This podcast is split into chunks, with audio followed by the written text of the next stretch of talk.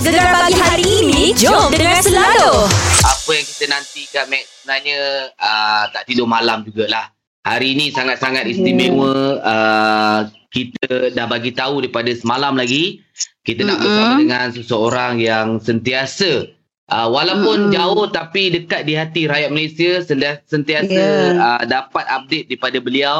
Mungkin Mac boleh kenalkan lah Mac. Ah, orang yang Ya, nantikan. kan siapa lagi kalau kan Encik Nadir Al-Nuri Kamaruzaman iaitu CEO NGO Cinta Gaza Malaysia. Satu-satunya rakyat Malaysia di Gaza, Palestin sekarang. Assalamualaikum Ustaz. Waalaikumsalam warahmatullahi Alhamdulillah Ustaz. Ah, Ah, ah, rasa hari ni uh, sebenar-benarnya Mek Zara semeremang Bulu Roma sebabnya uh, dapat live bersama Ustaz. Selalu duk tengok dekat uh, IG Ustaz, dekat live Ustaz kan? Alhamdulillah ada rezeki. Alhamdulillah. Dan uh, Ah. semestinya jutaan rakyat Malaysia kami uh, adalah follower Tega Ustaz walaupun kita Mm-mm. faham dekat Instagram ada banyak kali Ustaz suruh follow uh, account Instagram uh, dekat. Telegram memang pad, memang padu dan padat lah Ustaz share dekat sana. Daripada orang kata awalnya uh, Gaza di, diserang sehingga 11 hari uh, diraihkan kemenangan selepas tu ada berlaku lagi uh, apa kekacauan uh, setelah Mm-mm. tak sampai 24 jam. Jadi hari Mm-mm. ni kita sekadar nak borak-borak nak sembang-sembang. Ha, Ustaz pun masih lagi berada di Gaza kan. Jadi mungkin uh, Ustaz boleh bagi tahu keadaan terkini uh, di Palestin, perkara yang masih sama berlaku ataupun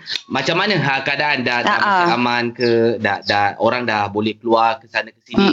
Okay, terima kasih sama sekali TCL Gegar sanggup berhubung dengan kami yang jauh dari sini tanya khabar Hmm. insyaAllah. Jadi eh, sebenarnya masa mula-mula berlaku isu dekat Palestin ni dia ada tiga kawasan yang terlibat. Satu Baik. itu kawasan Masjid Al-Aqsa sendiri dan Hmm. kedua perkampungan Syekhul Jarrah yang juga terletak di kota Al-Quds dan yang Hmm. ketiga ialah yang berlaku di bumi Gaza. Hmm. Jadi setelah gencatan senjata sebenarnya uh, Hmm. yang kembali tenang ialah di bumi Gaza. Sudah Baik. tidak ada serangan, sudah tidak ada uh, ledakan roket dan sebagainya. Mhm. Tapi pada masa yang sama di Masjid Al-Aqsa masih lagi berlaku pencerobohan dan di Mhm. Syekhul Jarrah masih lagi dipenuhi oleh tentera-tentera penjajah Zionis lah. Hmm.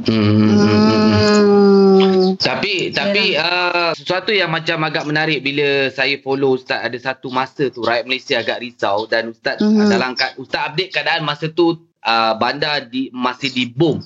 Ha, ha. Uh, ya Allah, apa-apa yang Ustaz uh, yelah rasakan pada masa tu dan mungkin Ustaz boleh kongsikan rakyat. Cerita di sebalik. Cerita. Ha, di sebalik Keadaan tu.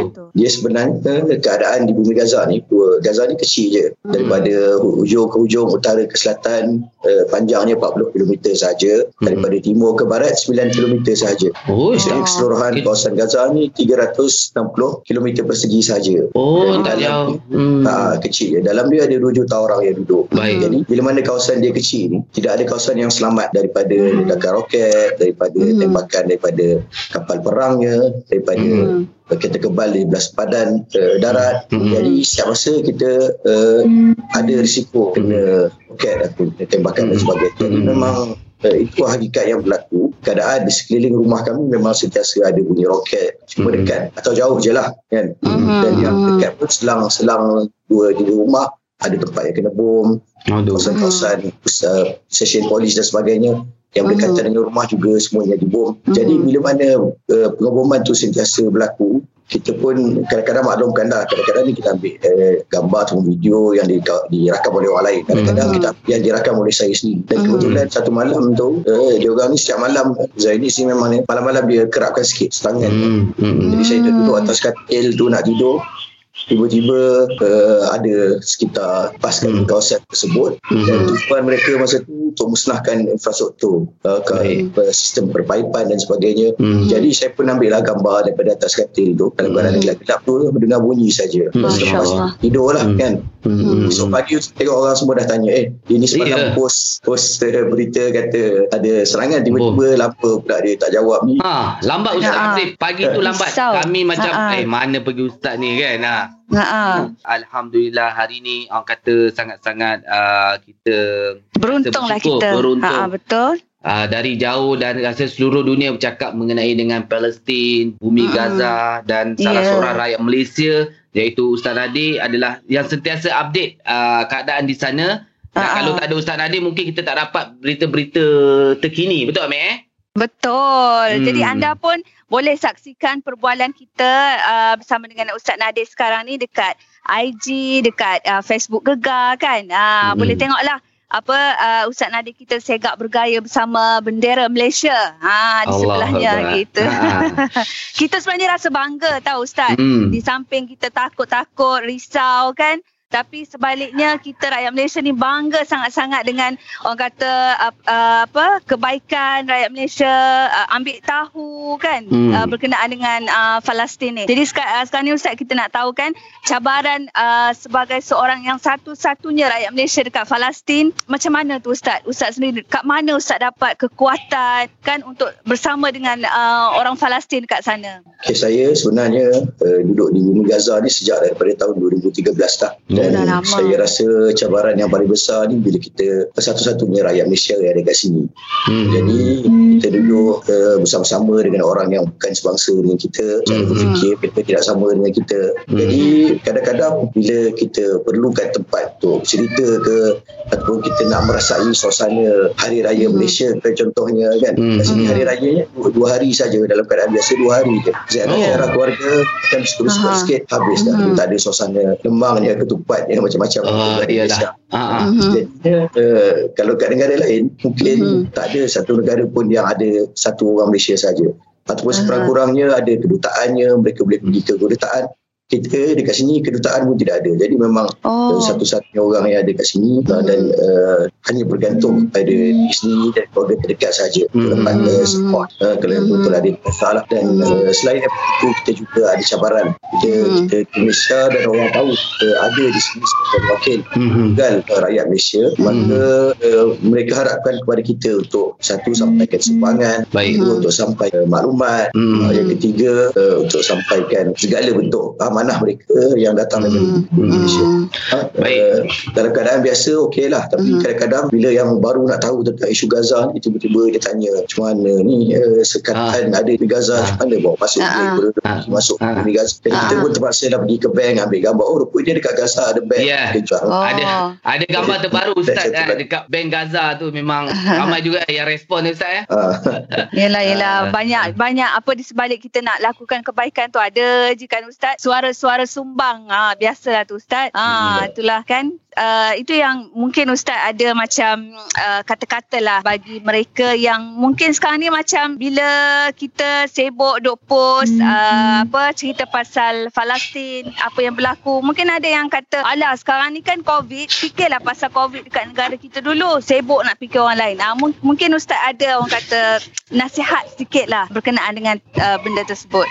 Kalau nak nasihat pada mereka yang berfikiran sebegini yang pertama sekali kita kena ingat hadis yang Nabi sebut Nabi kata malam yahtam bi amril muslimin fa huwa minna siapa yang tidak ambil berat tentang urusan orang Islam ini dia bukan daripada kalangan kita Hmm. itu yang pertama yang Hmm. kedua kita kena ingat bahawa apa yang berlaku di bumi Palestin tak mustahil satu hari nanti dia berlaku di negara kita dan Betul. mungkin negara kita terjebak ke dalam peperangan mungkin negara Hmm. kita akan ada kesusahan di masa hadapan tak mustahil Hmm. satu hari nanti kita pula yang terpaksa bergantung harap pada negara-negara. Islam yang berada di luar masa tu kita akan fikir balik kita akan kenang balik oh dulu aku Hmm. sibuk dengan urusan aku Hmm. saja aku Hmm. sibuk dengan covid negara aku saja aku tak pernah nak Hmm. fikir bantu orang nak sumbang nak share Hmm. post dan sebagainya Hmm. hari ni aku pula harapkan orang lain buat benda yang sama untuk aku Mm-mm. Ha, jadi Baik. kami ni di bumi Gaza ni sampai ke tahap uh, COVID-19 tu orang dah susah dah nak pandang. Walaupun Tolak tepi COVID tu dulu. masih ya orang terpaksa tolak tinggi. Bayangkanlah kan kita ni duk tengok orang duk korek uh, runtuhan bangunan nak keluarkan Hmm. anak-anak di bawah. Ya.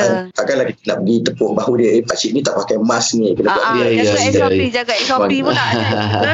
Yes. Mm. Faham. Baik Ustaz, mungkin uh, ramai rakyat Malaysia secara langsung, secara tak langsung uh, bersama dengan NGO Ustaz memberikan sumbangan apa mungkin Ustaz nak katakan kepada seluruh rakyat Malaysia yang sentiasa berdoa daripada Ya, RM10 ah. ringgit dan juga doa-doa uh, untuk rakyat uh, Palestin. Silakan Ustaz. Mm. Okey, eh, yang pertama sekali saya nak ucapkan berbanyak terima kasih kepada rakyat Malaysia yang berikan sumbangan. Sumbangan kalian sangat cepat masuk dan sangat besar jumlahnya. Dalam masa 10 hari eh, kami di bawah gabungan contohnya My Al-Aqsa Defenders hampir 20 juta kita dapat eh, di bawah gabungan Aid for Palestine juga jumlah yang hampir sama. Jadi jumlah sumbangan sangat banyak. Tapi kalian perlu juga ingat bahawa jumlah kerosakan juga sangat-sangat banyak. Sekitar Hmm. 13,000 rumah yang musnah separa. Sekitar 1,400 rumah yang musnah keseluruhan. Berapa Hmm. ramai anak-anak yatim yang baru yang perlukan kafalah.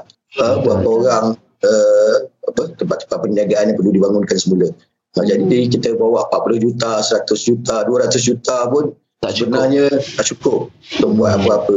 Ha, jadi teruskan sumbangan, teruskan beri sokongan doa kalian dan jangan uh, berputus asa sebab sebenarnya selepas habis perang ini barulah perjuangan kita bermula. Jadi perjuangan kita ni sebenarnya baru saja bermula. Baru Baik. je kan Ustaz insyaAllah. Allah Akbar. Ah, harap siapa-siapa yang mendengar sekarang ni orang kata terbuka pintu hati sekurang-kurangnya ambillah tahu kan ah, ambil tahu doa ah, untuk saudara-saudara kita di Palestin insyaAllah terima kasih banyak Ustaz di atas InsyaAllah. perkongsian Terima kasih atas jemputan. Baik-baik insyaAllah. Apa pun terima kasih. Dan Ustaz jaga diri uh, dekat sana. Sampaikan salam kepada saudara Islam kita dekat sana. InsyaAllah. Terima kasih banyak. Dan InsyaAllah. kami sentiasa ingin dapatkan update terkini. Uh, selepas ini lebih banyak Pak kata Ustaz. Uh, perjuangan belum selesai. Terima kasih banyak-banyak Ustaz. Uh, sebab bersama Sama-sama. kami untuk hari ini insyaAllah. Ha, macam biasalah Cik Gi. Ha, hari ni pun Cik Gi nampak macam uh, ceria di hari Ceria ni. kan? Mestilah. Mestilah. Tak ceria kamu pula stres.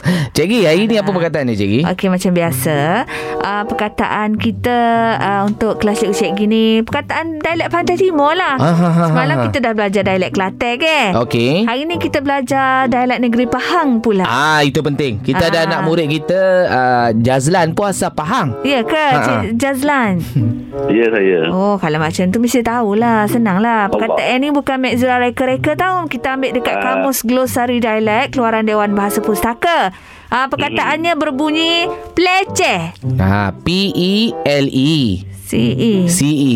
Ha ah. Peleceh eh. Peleceh.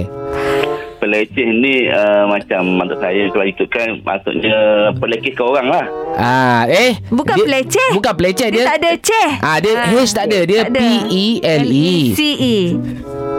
Peleceh. Oh, peleceh. Peleceh ni banyak tempat daerah ni ada daerah yang tempat saya tak pernah tahu. Mesti Ah. ada ada. Ah, Eh. Pelipih ke Tak tahulah cara cara sebutan dia macam mana. Pelici Ah. ke kan? Ah, tapi Ah. ejaan dia macam tu. Ah. P-E-L-E-C-E.